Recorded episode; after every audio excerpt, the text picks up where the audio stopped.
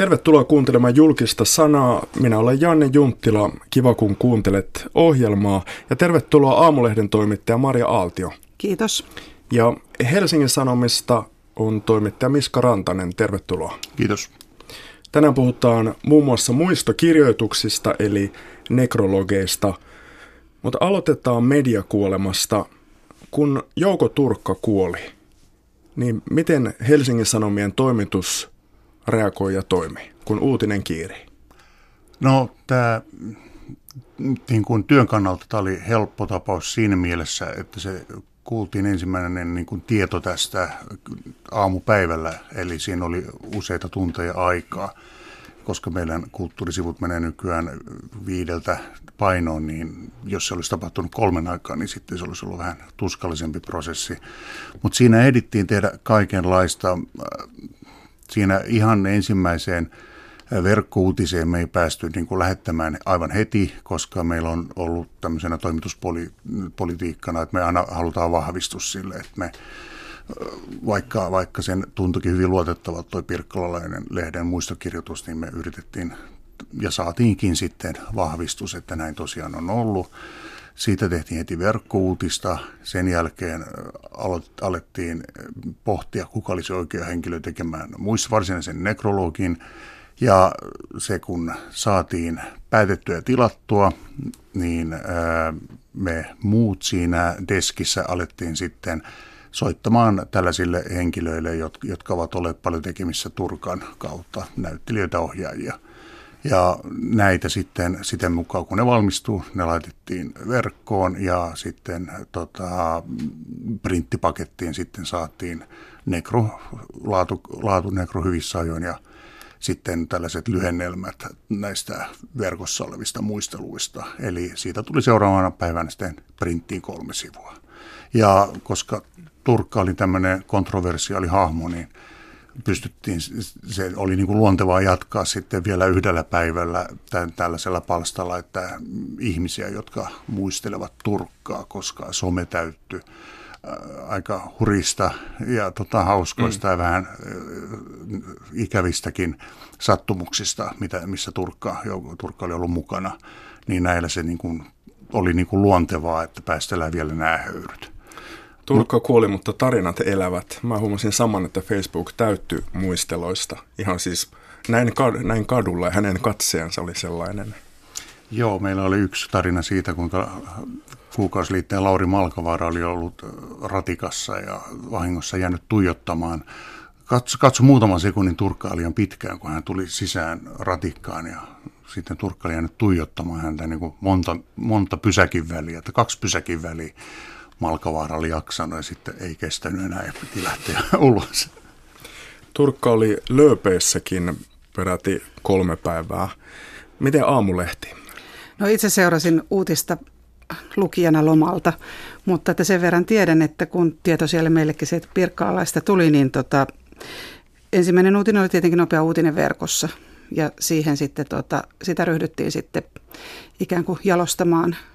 Ja meillä on aika paljon itselle ja siellä oli myös paljon linkkejä meillä tässä verkkouutisessa muidenkin tekemiin uutisiin aiheesta, koska Turkasta on toki kirjoitettu paljon ja, ja meillä itselläkin aamulehdessä on paljon hänestä kirjoitettu. Niin tota, e, eli tavallaan se semmoinen perinteinen, ensin nopea uutinen, jota jalostetaan ja, ja sitä ikään kuin rikastetaan sekä kuvilla että muulla materiaalilla. Ja se rikastaminen tarkoittaa? Rikastaminen tarkoittaa sitä, että siellä on esimerkiksi linkkejä. Verkkouutisessa voi olla linkkejä johonkin vanhempaan uutiseen, arkistotavaraan ja sellaiseen, mikä nostetaan uudestaan esille. Eli, eli lukijan, e, lukija voi niin kuin palata niihin, hänen elämäänsä hmm.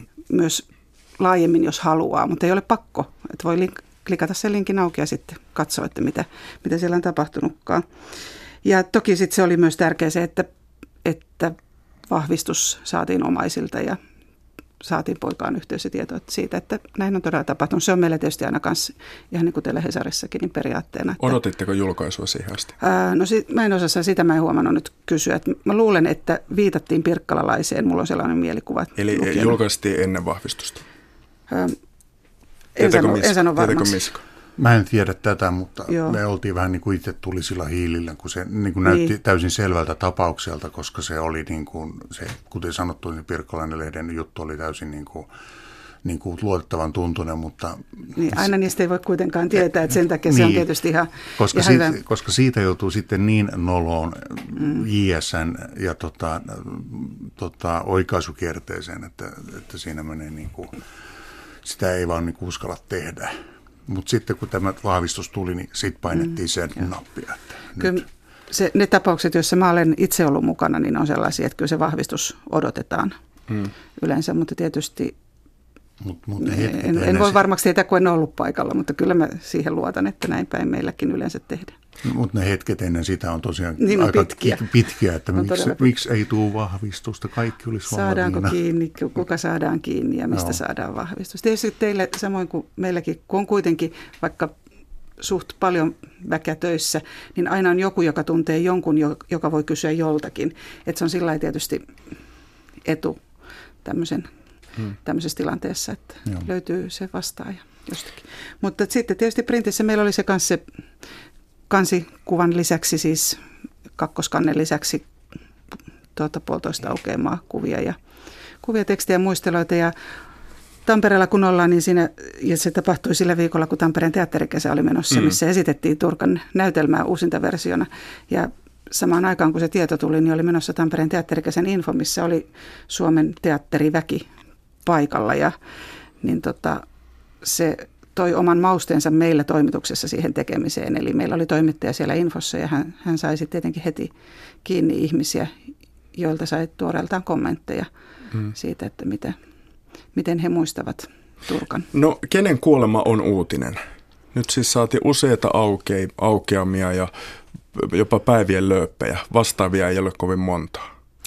No Turkaan oli tällainen niin kuin kansallis, kansallisen tason figuuri, että se on niin kuin, siellä on tämmöinen niin kuin uutinen, että, että heille yleensä suodaan semmoinen mahdollisimman iso tila, ja tota, mutta, mutta jos mennään tähän niin kuin päivittäiseen nekrotoimittamiseen, mm.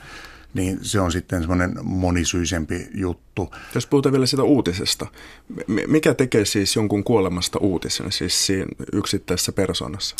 Kyllä se pitää olla jollain, jollain alalla niin kuin meritoitunut ja jollain tavalla kansan tuntema tai yleisesti tunnettu tai tehnyt jotain merkittävää jollain alueella.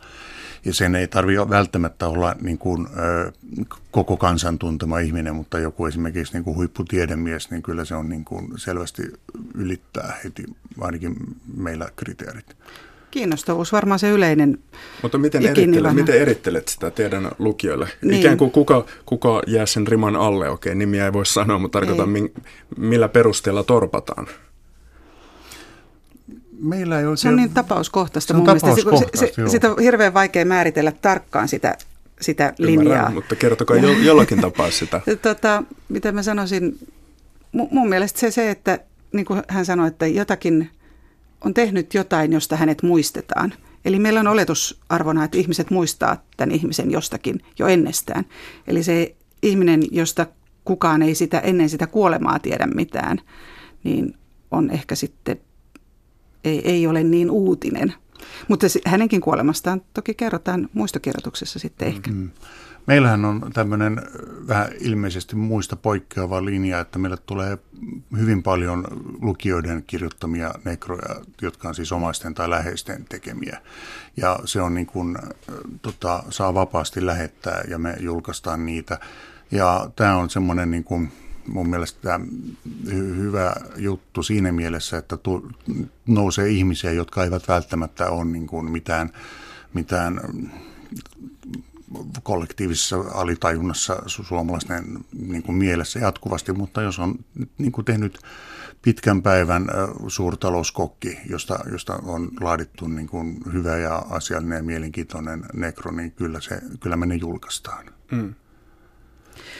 Meillä on ihan sama, että meille tulee viikoittain, meille, teille vielä ehkä enemmän kuin meille, mutta kyllä meilläkin on aika paljon lukijoiden ja, ja läheisten omaisten tai työkavereiden tai, tai jonkun muun harrastusystävien kirjoittamia muistokirjoituksia, että me julkaistaan silloin, kun niille on sopivasti tilaa. Mm. Mutta nehän ei ole sitten sellaisia uutisellisia useinkaan. Jotkut niistä ehkä sitten on. Joo.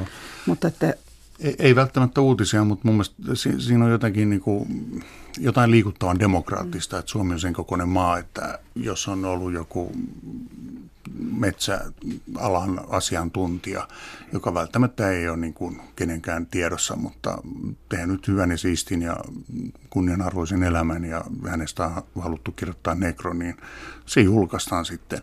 Ja meillähän on kaksi kanavaa sillä tavalla, että meillä verkossa on oma tämmöinen muistot-sivusto, jossa mm. sitten julkaistaan niitäkin, joita ei printtiin mahdu. Meillä se niin kuin suurin ongelma on ehkä miettiä sitä, että mikä menee printtiversioon ja mikä sitten tänne, tänne verkkoon. Molemmat toki editoidaan niin kuin meidän kriteerien mukaisesti, mutta tämä on se niin kuin ainoa ongelma tässä. Kirjoituksia tulee, kirjoituksia tulee paljon ja ne on hyviä. Haluaisitteko itsestänne muistokirjoituksen ja jos niin mihin? Kyllähän se olisi ihan paikallaan. Mukava olisi, jos ystävät ja sukulaiset lapset, ystävien lapset muistas vielä kuoleman jälkeenkin, että kyllä mä jotain kivaa tein. Pureudutaan tarkemmin noihin muistokirjoituksiin. Muistokirjoitus on yksi sanomalehden vanhimpia juttumuotoja. Jo 1600-luvulla niitä on englantilaisiin uutislehtisiin painettu. Ja myös sen itse muistokirjoituksen elämä saattaa olla aika pitkä, kun mulla esimerkiksi itsellä on jonkun kirjailijan muistokirjoitus tallessa, niin on säilyttänyt sitä pitkään. Mikä on vaikeinta nekrologin kirjoittamisessa? Molemmilla teillä siitä kokemusta on. Tasapainoilu yksityisen ja yleisen välillä, eli tasapainoilu sen esimerkiksi työuran ja sitten sen ihmisen persoonan välillä – Eli tota, mä ainakin toivon, että mut muistetaan ehkä enemmän yksityishenkilönä kuin muistokirjoituksia kirjoittaneena toimittajana tai, tai kulttuurijuttuja tehneenä ihmisenä tai minä tahansa siitä työstä. Et työ on toki ihmisille tärkeää ja monille se on se työura se syy, miksi hänestä se muistokirjoitus tehdään. Mutta sen työuran takana on aina myös semmoinen henkilö ja ihminen, josta mä haluaisin lukea myös, vaikka en tuntisi sitä persoonaa, niin musta, musta sellaisesta muistokirjoituksesta olisi kiva lukea. Näissä näkyy tämmöinen sukupolvet tai sukupolvien ero aika selvästi, kun tulee tällaista niin kuin vanhemman polven muistokirjoituksia, niin niissä näkyy semmoinen työn ja ö, tällaisten prenikoiden merkitys aika tavalla, että sieltä saattaa tulla hyvinkin sellaista niin kuin itse asiassa CV oikeastaan. Niin, yksityiskohtaisesti vuodet, milloin oli töissä missäkin. Joo, tai ja milloin oli, toimi varapuheenjohtajana. ja minkä se, seuran ja yhdistyksen Ja vuonna 1965 hän sai mitalin. Niin. Ja mm. tota, nämä niin kuin mainitaan niin kuin, ö, piinallisen tarkasti, niin, mutta tota, mutta me, meillä ei ole kyllä noiden nekrojen lähettäneiden kanssa ollut mitään ongelmaa siitä, että me ollaan hieman siivotaan sitä osaa. Mm. Ja niin kun, mä en ole varsinaisesti itse kirjoittanut paljon nekrologia, vaan jonkin verran kyllä käsitellyt niitä. Eli, eli tota, se on vaatii yleensä lyhentämistä ja sitten jotain kielen stilisointia, mutta siinä lyhentämisessä se on sitten se niin kuin, pyrin siihen, että enemmän se niin kuin ihminen näkyisi siellä taustalla. Ne on, mun mielestä ne kertoo paljon enemmän kuin se, että toimiko Lempäällä jonkun klubin varapuheenjohtajana 65-66. Varmaan, joka on varmaan ollut paikallisissa oloissa hirveän tärkeää, mutta, mutta nyt jos puhutaan, että mitä halutaan hänestä muistaa. Millaisia ohjeita antaisitte siis näille kirjoittajille läheisille työko- työkavereille? No ehkä just se ohje, että, että unohda vuosiluvut, ellei niillä ole jotenkin erityisen suurta merkitystä jossakin asiassa, elleivät ne liity johonkin tiettyyn suureen tärkeään juttuun. Ja se, että unohda adjektiivi niput, eli ihana, kaunis, mukava, mahtava. Ehkä se yksi niistä riittää. Kyllä. Ja tota, verpejä enemmän kuin adjektiiveja. Mitä se ihminen teki, mistä me hänet muistamme. Mitäs Mishka, kielenhuoltaja? No, samoja asioita. Mä, mä olen itse niin kuin syvästi liikuttunut monta kertaa, kun mä pääsen niihin tota, lukijan lähettämään Nekron loppupuoleen, jossa sitten paljastetaan että, että eläkkeellä hän oli intohimoinen postimerkkiharrastaja ja kirjoitti useita artikkeleita alan lehtiin. Niin, tämä on niin tällaisen, niin kuin, joka tuntuu niin kuin rinta-alassa paljon enemmän kuin se, että missä, missä tota, työpaikoilla hän oli aikoinaan tehnyt. Tai sitten mainitaan, että hänellä oli vaikka suuri mandoliinikokoelma niin mun mielestä se kertoo, kertoo sellaista rivien välissä paljon enemmän siitä. Se ihminen tulee vähän lähemmäksi, että hän ei ole ollut vain pelkkä niin kuin, suorittaja. Pitääkö se persona siis kertoa rivien välissä? Mun mielestä hyvässä tekstissä siinä voi olla riveillä sekä rivien välissä sitä persoonaa, koska siitähän me nyt ihmiset tunnetaan. Mutta kääntäen tarkoitan siis sitä, että se tyyli on, mitä tekin julkaisette ja tavoittelette, aika asiallinen, ehkä kuivakka. Joo, kyllä, kyllähän siis, kyllähän se tota, HS on se linja, että ei, ei, ei paruta arkun ää, avonaisen arkun äärellä, vaan niin kuin tehdään se hillitysti ja hallitusti. Mutta, mutta ei se mun mielestä tarvita kuivakkaa. Kuivakkaa niin, on musta väärä niin. sana siinä, koska kyllä se niin kuin sanoit, niin ihan ammattilaisellakin silmä saattaa kostua niitä lukiessa, että sieltä niin kuin tulee se tunne läpi kuitenkin. Joo, ja se voi toimia tosiaan sille, että less is more, että pikkasen mm. kun vihjaa, niin sitten näkee sielussa silmillä, että mit, mitä tässä takana on ollut kaikkea muuta.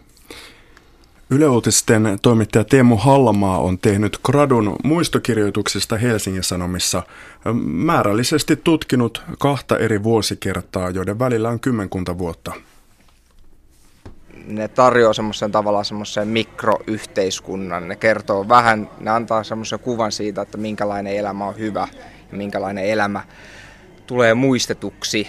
Ja sitten samalla ne kertoo myös omalla tavallaan siitä menneestä maailmasta, että ne, ne keskittyy niiden ihmisten elämiin ja ne kertoo just, että minkälaista se elämä on ollut 30-40 vuotta sitten. No mä opin sen, että tota, mä ajattelin ensin, kun mä rupesin tekemään sitä, että, että muistokirjoituksia kirjoitetaan vaan tavallaan merkittävistä ihmisistä. Että ne olisi sellaisia, että mä ajattelin, että kun mä, mä, ää, kun mä saan sen aineiston, että siellä on todella paljon nimiä, mitä, mit, mitä mä tietäisin entuudesta, jotka olisi tullut, tullut vastaan jossain vaiheessa. Mutta se, mitä mä opin, oli se, että todella paljon on tavallisista ihmisistä kirjoitetaan. Suurin osa on tavallisista ihmisistä kirjoitettu. Ja, ja suurin osahan on, siis mä tutkin Helsingin Sanomissa nimenomaan julkaistujen muistokirjoituksen, suurin osa on ystävien tai kollegoiden tai, tai tota, sukulaisten kirjoittamia. Eli toimittajien osuus on suht vähäinen, se taas ole joka viides on niin toimittajien kirjoittaja. Eli ne on, niin kuin, se yllätti, että ne on niinkin niin kuin lehden ulkopuolelta tulevaa materiaalia ja sitten, että ne on niin tavallaan niin kuin ihan arkisia ihmisiä, että ne ei ole kaikki suurmiehiä, joista niitä kirjoitetaan. Hmm. Ja, ja se tavallaan sit just lisäsi sitä, että ne on semmoinen niin kuin mikroyhteiskunta. Toisaalta sitten taas kyllähän niissä omalla osaltaan sit näkyy just se, että joka viides muistokirjoitus on vain naisesta hmm. tehty, mikä sitten siitä johtuu, niin siinä on varmaan moni syyt. Yksihän voi olla tietenkin se, että koska ne tulee niin paljon lehtien ulkopuolelta, niin sitten ehkä ajatellaan, että jotenkin semmoinen yhteiskunnassa on vielä semmoinen ajatus, että, että tota, mie, tai no en, en tiedä niin, että mistä se johtuu, mm. mutta siis se oli kuitenkin sillä, että mulla oli ää, ensimmäinen aineisto oli vuodelta 1992 ja toinen oli 2012, niin se naisten osuus siinä oli kuitenkin siis noussut sitten että kun se oli reilu 10 prosenttia silloin 92, niin se oli jo sitten se 20 prosenttia okay. 2012, että, että se varmaan niin kuin vielä nousee siitä. Mm. Niin nyt toisaalta nyt kun mä just katsoin Hesarin muistoja, muistot palveluun, niin aika paljon oli kyllä miehiä, että tuntuu, että mm. ei se ehkä se suhde on vähän tippunut takaisin sinne päin. Mm, no muistokirjoitukset on varmaan just siitä syytä, syystä, koska ne, ne tulee tosi paljon lehden ulkopuolelta, niin varmaan ihmiset aika paljon kopioi sitä, niitä aikaisempia kirjoituksia, jolloin se tyylillisesti ne ei muutu kovinkaan paljon. Et ne on aika samanlaisia, että siinä on se syntymäpaikka ja syntymäaika ja miten, miten meni koulussa ja sitten ammatit ja missä tehtiin se ura ja sitten vähän harrastuksia ja perhettä ja näin. Mutta tota, semmoisia tiettyjä muutoksia siellä oli esimerkiksi, että kuol, kuolin syy kerrotaan nykyään useammin.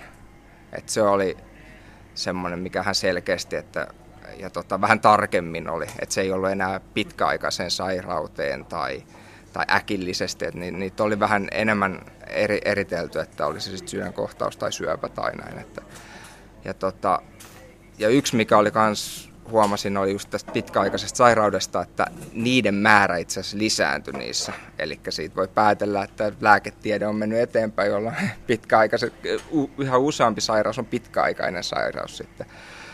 Mm, puhuin aikaisemmin tästä naisten asemasta, niin siellä oli sellaisia muutoksia, että naiset, naisten määrä kasvoi, mutta myös sitten niiden, ää, niin kuin, niiden tittelit monimuotoistuivat. 92 vuonna julkaistuissa nekroissa, niin siellä oli kaksi, kaksi naista, joiden titteli on rouva, jota ei enää tietenkään 2012 ollut.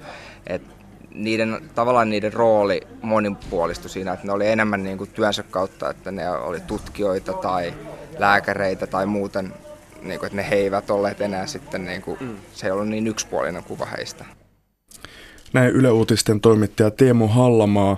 Hallamaan kvantitatiivisen gradun mukaan Hesarissa muistokirjoituksen henkilö on todennäköisesti suomalainen mies, joka on luonut uransa pääkaupunkiseudulla. Hän on yleensä toiminut kulttuuri- tai tiedealalla ja kuollessaan hän on yli 70-vuotias. Helsingin Sanomien mukaan Noin 10-20 prosenttia kuolleista on naisia. Miska Rantanen, miksi näin? Mulla on sellaisia tietoja, että kyllä se määrä on niin kuin 50-50, mutta tota, se on totta, että... Hän on laskenut ne tarkkaan. Hän, no, se on totta, että naisista on tullut varsinkin takavuosina vähemmän nekroja. Ja tota, mä luulen, että siinä on joku tämmöinen suuri zeitgeist siinä niin kuin, koska koulutus on vasta, niin kuin, ei ole kaikkiin ikäluokkiin vielä tarttunut, niin nyt on niin kuin, kirjoitetaan paljon nekrologia ihmisistä, joilla ei välttämättä ollut niin kuin mitään koulutusta, on menty töihin suoraan koulupenkiltä. Ja siinä, vois, voisiko siinä olla sitten joku tämmöinen, että siinä on vähän semmoinen niin kuin arastellaan siitä, että voiko tämmöisestä ihmisestä tehdä nekroon, vaikka hän ei ole keksinyt lääkettä syöpää vastaan, mutta mun mielestä tämä toi, niin on niin kuin, ei, ei sillä ole mitään väliä. Ehkä siinä on sellainen ajatus, että että kun siinä muistokirjoituksen taustalla on pitkään ollut ajatus siitä, että se työ on tärkeää, tai ylipäätään siitä työn merkityksen ylikorostumisesta meidän yhteiskunnassa mun mielestä. Se ihmis, jos ajatellaan ihmistä kokonaisuutta, niin työ on yksi osa ja sitten ne muut osat. Hmm. Niin mä luulen, että, että kun on paljon vielä kuitenkin naisia, jotka on tehneet sen työnsä kotona tai vapaaehtoistyössä tai, tai muussa sellaisessa paikassa, näissä meidän iäkkäissä vainajissa ainakin, niin tota, sitä ei niin kuin ajatella kirjoittamisen arvoiseksi, mikä on ihan hullua ja väärin, mm, mm. koska se ei, se ei niin kuin pidä paikkaansa. Mun mielestä sekin on kirjoittamisen arvoista. Mm. Jo, no jos jotenkin se voi summata, niin kyllä jokainen ihminen on nekron arvoinen, että ei, mm. ei, ei sillä niin kuin, se on niin kuin se, ehkä se ainoa kriteeri. Mm. Minkälaista se läheisten kanssa työskentely on. Te julkaisette tekstejä siltä pohjalta, mitä teille tarjotaan. Sieltä siis tarjonnasta tulee tämä sukupuolivääristymä muun muassa. No joo, jos ajatellaan just niitä tekstejä, joita tulee, niin tokihan se on, on sillain, että, että se on kiinni siitä, mitä, miten tuota, omaiset ovat sen asian ajatelleet, että me kirjoitamme. Toki joskus voi olla kiinni myös siitä siellä, siellä puolella, että ei ole ketään, joka kokisi osaavansa kirjoittaa sen muistokirjoituksen. Että, että kyllä meille esimerkiksi tulee, saattaa tulla niin kuin pyyntöjä, että voisitteko te kirjoittaa. Ja se on sitten mulle mun mielestä ainakin vähän hankalaa, koska en, en mä välttämättä tunne niitä ihmisiä, joista se pyyntö tulee. Että, että tuota, mutta että meillähän on sellainen, sellainen tapa myös, että, että tavallaan näissä niin sanotuissa pienemmissä muistokirjoituksissa tai niissä tavallisissa muistokirjoituksissa, jos voisi sellaista termiä käyttää, mm. niin tota, me saadaan tieto jonkun menehtymisestä. Ja se ei tosiaankaan ole tämmöinen Jouko Turkkamainen tai Juise Leskinen mm, iso, iso spektaakkeli.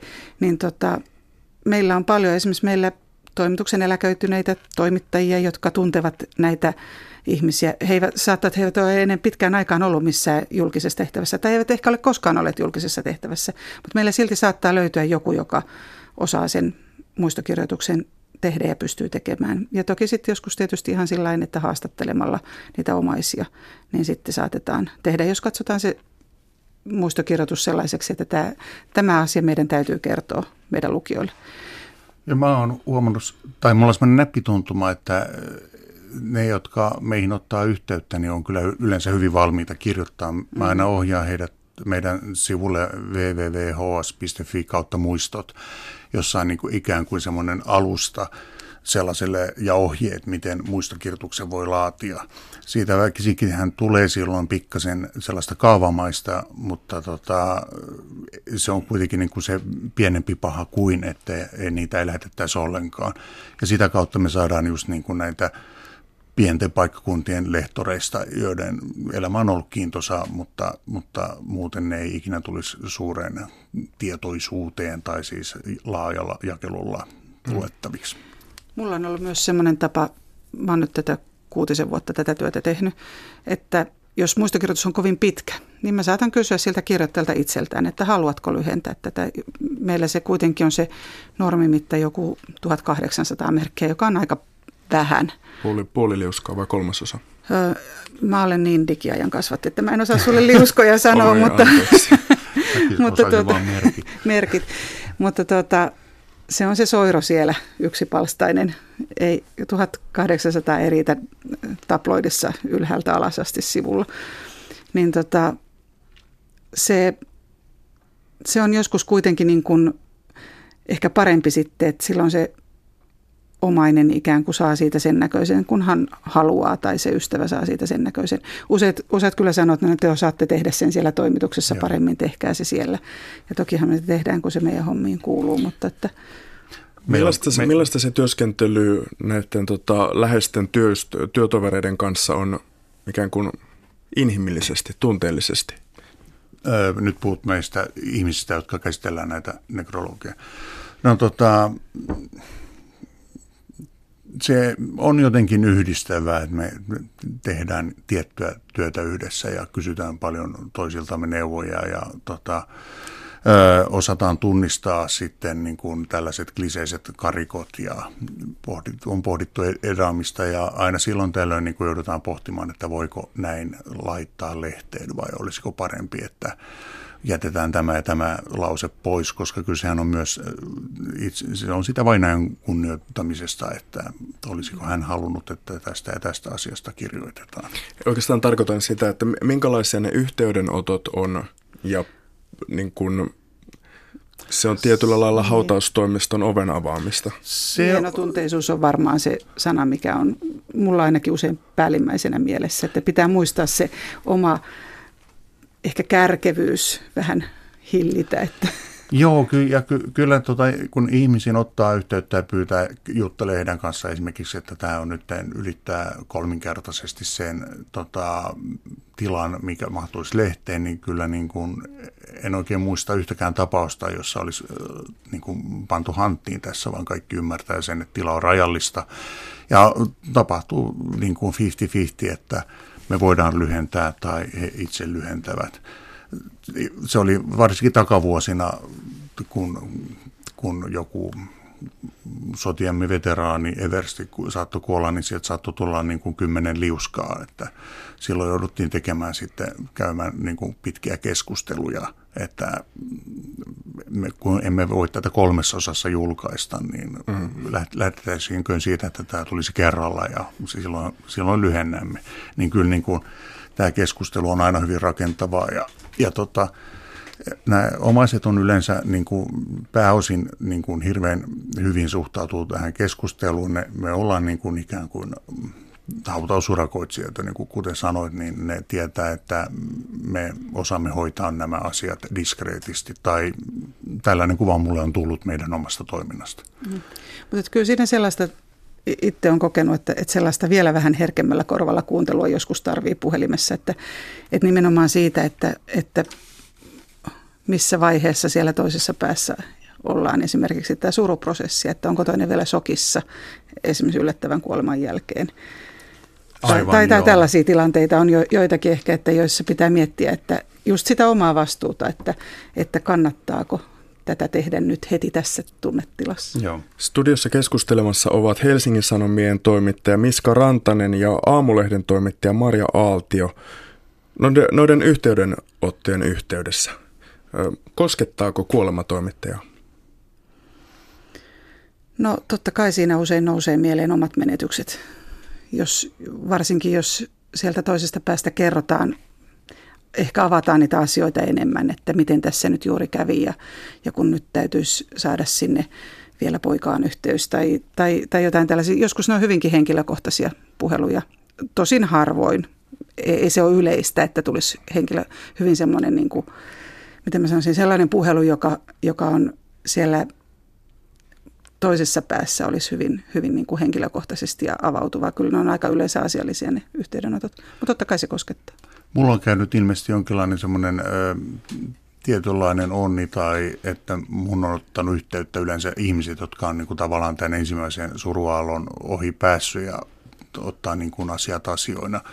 Ja, ja sitten herättääkö se sitten surua, niin kyllähän se niin kuin aina kun ihmisen kanssa juttelee, jolta on mennyt joku läheinen, niin kyllähän se niin kuin, tota, tuntuu, mutta kyllähän se siinä rutiinikin on tuonut sen, että tavallaan pystyy hetkeksen sulkemaan niin kuin mielessään tämän, tämän osan ja yrittää sitten keskittyä, että miten tästä saadaan painokelpoinen juttu.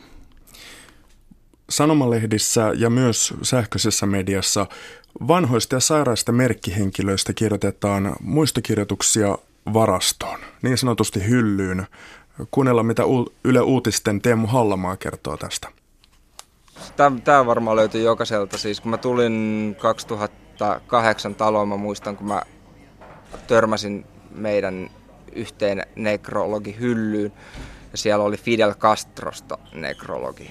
Eli varmaankin hänestä nyt on jokaisessa jokaisessa toimituksessa ja hänestä on varmaan ollut aika pitkä ja mä luulen, että jokaisessa toimituksessa on niitä jouduttu vähän päivittämään näiden viimeaikaisten, viimeaikaisten tota, tapahtumien vuoksi, että tota, tällaisia varmasti on niin kuin va- vastaavia. Keiden kuolemaan varaudutaan Hesarissa, Miska Rantanen? Kun mä tulin ensimmäistä kertaa kesäduuniin Hesarin kulttuuri 95, niin tota, oli heti hauska tonkia niin kuin sähkövarastoa ja huomata, että täällä on aika paljon nekroja tehty valmiiksi ja se oli vähän sellaista hihi-leikkiä mm. katsoa, että keitä täällä on. Ja sitten, niin kuin, sitten kun siinä törmäsin aika nopeasti Juise Leskisen valmiiksi kirjoitettuun nekroon, niin sitten niin kuin tajus, että niin no eihän tämä nyt ihan leikkiaukkaa, hmm. että siinä vakavoitu hetkeksi. Varsinkin ennen, ennen tota, näiden valmiiksi kirjoitettujen nekrojen osuus on ollut aika, tai niiden rooli on ollut aika merkittävä, koska, koska Ö, ei ole ollut näitä nykyisiä tietoverkkoja ja tällaisia.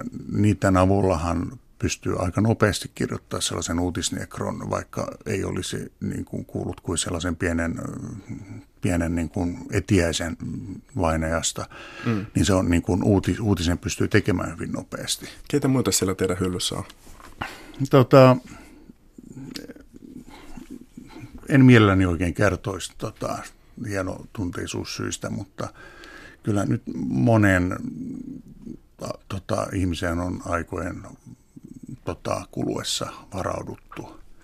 Meillä ei varsinaista nekropankkia ole aamulehdessä, että, että toki meillä on sellaisia, esimerkiksi mulla itselläni ihmisistä, jotka on merkittäviä ja jotka ovat esimerkiksi sairastuneet, niin mä olen selvittänyt, että ketkä meillä toimituksessa tietävät heistä tai että on selvitetty, että ketkä ovat heidän mahdollisesti ystäviään ja joihin voi ehkä sitten ottaa yhteyttä. Mutta tota, kuten sanottu, kun meillä on sitä tietotaitoa siellä kuitenkin aika lailla kaikilla muillakin kuin yhdellä ihmisellä vaan, et, eli me tunnetaan niitä ihmisiä kuitenkin aika hyvin, niin se nykyään aika nopeasti ja juohevasti käy sitten se yhteydenotto, että ei, ei ole varsinaisia tällaisia nekropankkeja. Kyllä niistä on puhuttu, että pitäisikö olla, mutta ei ole vielä No sen verran voin kertoa, että tuo Seppo Heikeheimo, musiikkiarvostelija Vainaa, niin hänellä oli harrastuksenaan kirjoittaa nekroja. Että hän kirjoitti elävistä musiikkilegendoista ja tota, kirjoitti näitä varastoon, niin siellä saattoi olla niin kuin 10-20 kerrallaan odottamassa. Mutta mutta niitä ei ole koskaan sitten oikein käytetty sellaisenaan, vaan niistä on lähinnä poimittu tietoja.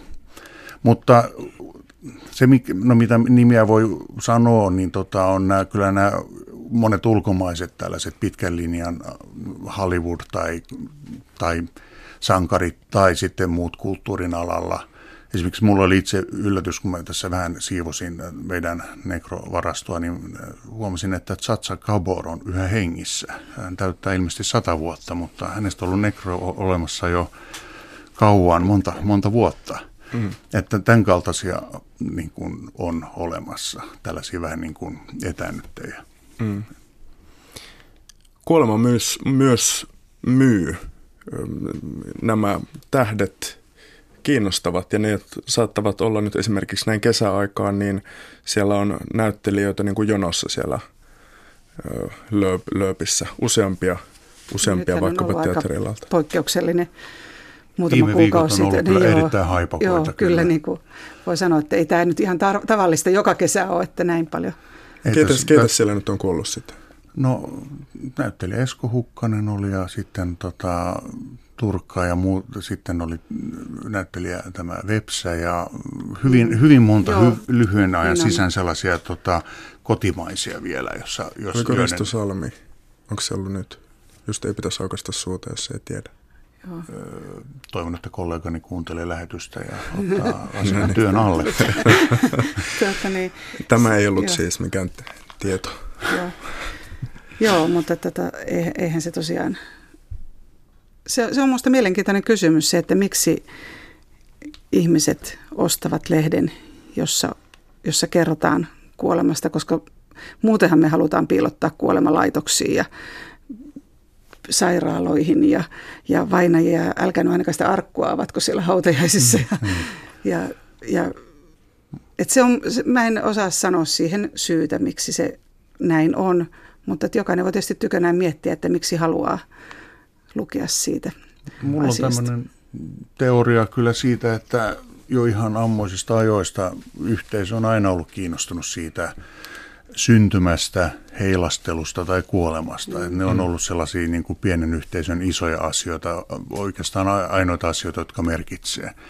Eli, eli yhdet on iloisia, yhdet surullisia asioita, mutta tämä niin kuin se, että nekrologin teko on vähän niin kuin, että puhutaan raitilla, että nyt hän nyt sitten meni, niin kyllä se kiinnostaa. Ihminen mm. on epäluonnollisen tai oikeastaan luonnollisen kiinnostunut lajitoveriansa kuolemasta. Mm. Mutta että tavallaan just se, että, että kun se ei enää ehkä tässä jokapäiväisessä kanssakäymisessä ole niin luontevaa, niin sitten on helpompi lukea siitä vieraasta. Se on vähän sisäsiistimpää ja mm. nykyaikaisempaa tällä tavalla, mikä on tietysti valitettavaa, kun ei näy tämä niin kuin asian todellinen puoli. Iltapäivälehdessä kuulin uutinen kannessa, niin se on myös lupaus tarinasta, jossa on tunteita. Mm. Ja sen tietää, että siellä on siis niin kuin... Eihän se ole nykyään pelkästään iltapäivälehtien asiat. Kyllähän niin kuin, kyllä, kyllä meillä esimerkiksi verkossa, kun pystytään nähdään, että mikä kiinnostaa, niin mm. niin kyllähän se, kyllä nämä jutut kiinnostavat, nämä tarinat kiinnostavat. Ja tarinahan on se, mitä, mitä me nyt tarjotaan kuitenkin mm. tässäkin. Mm. Ja ihmiset on kiintoisampaa kuulla tarinaa kuin ansioluetteloa. Niin, tai ihmiset on myös mielenkiintoisempaa kuulla tarinaa kuin sitten jotakin sotatarinaa esimerkiksi. Että jos mietitään sitä, että miksi niin kuin yksittäisen ihmisen kuolema saattaa kiinnostaa, mutta että ei sitten niin kuin välttämättä ne joukkomurhat jossakin kaukana. Niin se, se, sekin, se on se läheisyys siinä, se, siihen voit samaistua siihen tarinaan ihan eri tavalla. Ja esimerkiksi näyttelijät tai kulttuuripersonat on just tästä hyviä, että ne on tällaisia asioita, jotka liittyy yleensä ihmisen omiin henkilökohtaisiin muistoihin tai tunnetiloihinsa. Muistetaan, että liikut, liikutuin tämän ihmisen näyttelemisestä ja siinä, siinä elokuvassa. Tai, olen tai hänen tekemänsä musiikki on ollut minulle tärkeää. Niin, tai... tai olen naurannut vedet silmissä hänen esittämälle sketsille. Mm. Tai olen kerännyt lämpöä, kun olen lukenut hänen kummallista haastattelua. Mutta se on jollain tapaa niin kuin tunteita herättävä asia ja sitten siinä tavallaan halutaan tällaisesta, kun luetaan näitä kertomuksia kuolemasta, niin halutaan kerrota ne ja sukeltaa vielä vähän sinne Kuolema-uutinen on myös jotenkin tavallaan turvallinen. Moni, monet uutisistahan on siis hiukan pelottavia tai monimutkaisia tai kehittyviä tai epämääräisiä. Tässä tiedetään, miten tarinassa kävi. Mm. Niin kuolema tiedetään, että se tulee aina jonkun, tulee kerran kohdalle ja siinä on myös tämä samaistumis tässäkin mielessä. Niin se vanhan kansansanonta, kenenkään ei ole mitään muuta pakko kuin kuolla. Kuolema on myös ö, siellä uutispuolella yksi ihan peruskäyttö, käyttövoima. Kuulin uutiset. Mitä uutiskriteerien valossa voisitte sanoa kuolemasta? Tiedotusopin opiskelijana niin joskus pohti sitä, että montako kuolemaa vastaa Afrikassa vastaa tai lähi vastaa kotimaista, kotimaista kuolemaa. Joku joku kylmä ihminen voisi tästä rakentaa varmaan joku grafiikan, missä näkyy se, että milloin sen, miten ne menee aalloittaa näin, mitä kauemmaksi mennään niin, ja tota vieraampaan kulttuuriin, niin sitä vähemmän niistä uutisoidaan. Kyllähän se, kyllähän se on raaka totuus. Siinä on toinen puoli on myös se meidän lukijat, että kyllä mulla on sellainen käsitys, että lukija me voidaan tehdä kaikenlaisia kikkakolmosia vähän ja kiin- tehdä niistä kaukaisista kuolemista kiinnostavimpia sillä tavalla. Tai me voidaan yrittää kerätä nyky- nykyisenä nettiaikana kouluampumisesta Yhdysvalloissa niin niitä tarinoita. Mutta tota, ei ne kauhean pitkään jaksa kiinnostaa jos, meidän lukijoita. Jos Kabulissa kuolee 64 ihmistä, niin meillä se on, meillä se on kahden palstan juttu, kun sitten yhden, yhden puukotus jossain keskellä Helsinkiä on sitten isompi juttu ja se nähdään niin kuin suurempana ilmiönä jostain. Niin ja sitten tavallaan sen, mä palaan siihen omaan lempiaiheeseeni samaistumiseen, eli kun mä luen lehtiä niin mä, tai, tai kuuntelen radiota tai katselen televisiota, mä haluan kuulla niitä tarinoita ja mä, mä myös niin kuin usein saatan samaistua niihin joihinkin tarinan osiin ja osioihin, niin on todennäköisempää, että mä tulen puukotetuksi Helsingin keskustassa kuin se, että mä kuolen Kapulissa. Mm-hmm. Tähän loppuun vielä palaten muistokirjoituksiin. Oletteko joutunut kirjoittamaan muistokirjoitusta jostain läheisestä? Mä olen kirjoittanut joo ja tota, tiedän, että se on maailman vaikein tehtävä. Et mä olen kirjoittanut isoisästäni, siinä sain käyttää paljon merkkejä, se tuli paikalliseen kotiseutulehteen tätini suosiollisella avustuksella ja äitini valvovan silmän alla, mutta tota, sit, kyllä mä sanon, että mun elämäni vaikein työtehtävä on ollut työtaverin muistokirjoituksen kirjoittaminen, että uutispäällikkö Minna Rajala menehtyi syöpään ja vaikka asia oli tiedossa, niin kuitenkin se aina se kuolema yllättää, kun se lopulta tulee. Ja tota, mä tein sen yhdessä, yhdessä yhden työkaverin kanssa ja, ja tämän nyt jo edes menneen työkaverin, hänkin sitten menehtyi reilun vuoden kuluttua, niin Ilkan sanoi, niin se oli, hän sitä käytti tällaista sanontaa, että, että Marja, tämä on viimeinen palvelus, minkä me voidaan Minnalle tehdä, me tehdään se nyt hyvin. Et tuota, se mun mielestä kuvaa sitä, sitä asiaa, muistokirjoitusta aika tarkkaan, että se on se palvelus, joka me tehdään sille vainajalle vielä ihan lopuksi. Mä olen kirjoittanut yhden muistokirjoituksen hyvästä tutusta ja se oli kieltämättä yksi, yksi kaameimpia tota, työkokemuksia. Se ei ollut yhtään helppoa. Onneksi mä sain siihen kollegan mukaan, että se ei ollut niin tota, raskas, mutta se oli, se oli tota, semmoinen, että en, en suosittele kenellekään. Mutta siitä tuli myös jotenkin mun mielestä semmoinen hyvä mieli on ehkä kornisanonta, mutta siitä tuli sellainen just ajatus siitä, että, että tota, hän elää täällä meidän muistoissamme edelleen. Hänen viisaat sanansa ja ystävälliset tekonsa ovat meidän kanssamme, kun ne on kirjattu sinne lehteen. Kiitetään vieraita Helsingin Sanomien toimittaja Miska Rantanen. Kiva, kun pääsit mukaan. Ja Tampereelta saapui Aamulehden toimittaja Marja Aaltio. Kiitos paljon sinullekin. Kiitoksia. Mielenkiintoista keskustelua. Ja Janne Junttila kiittää. Tämä oli julkinen sana, kuunneltavissa myöskin luonnollisesti Areenassa. Kiitoksia.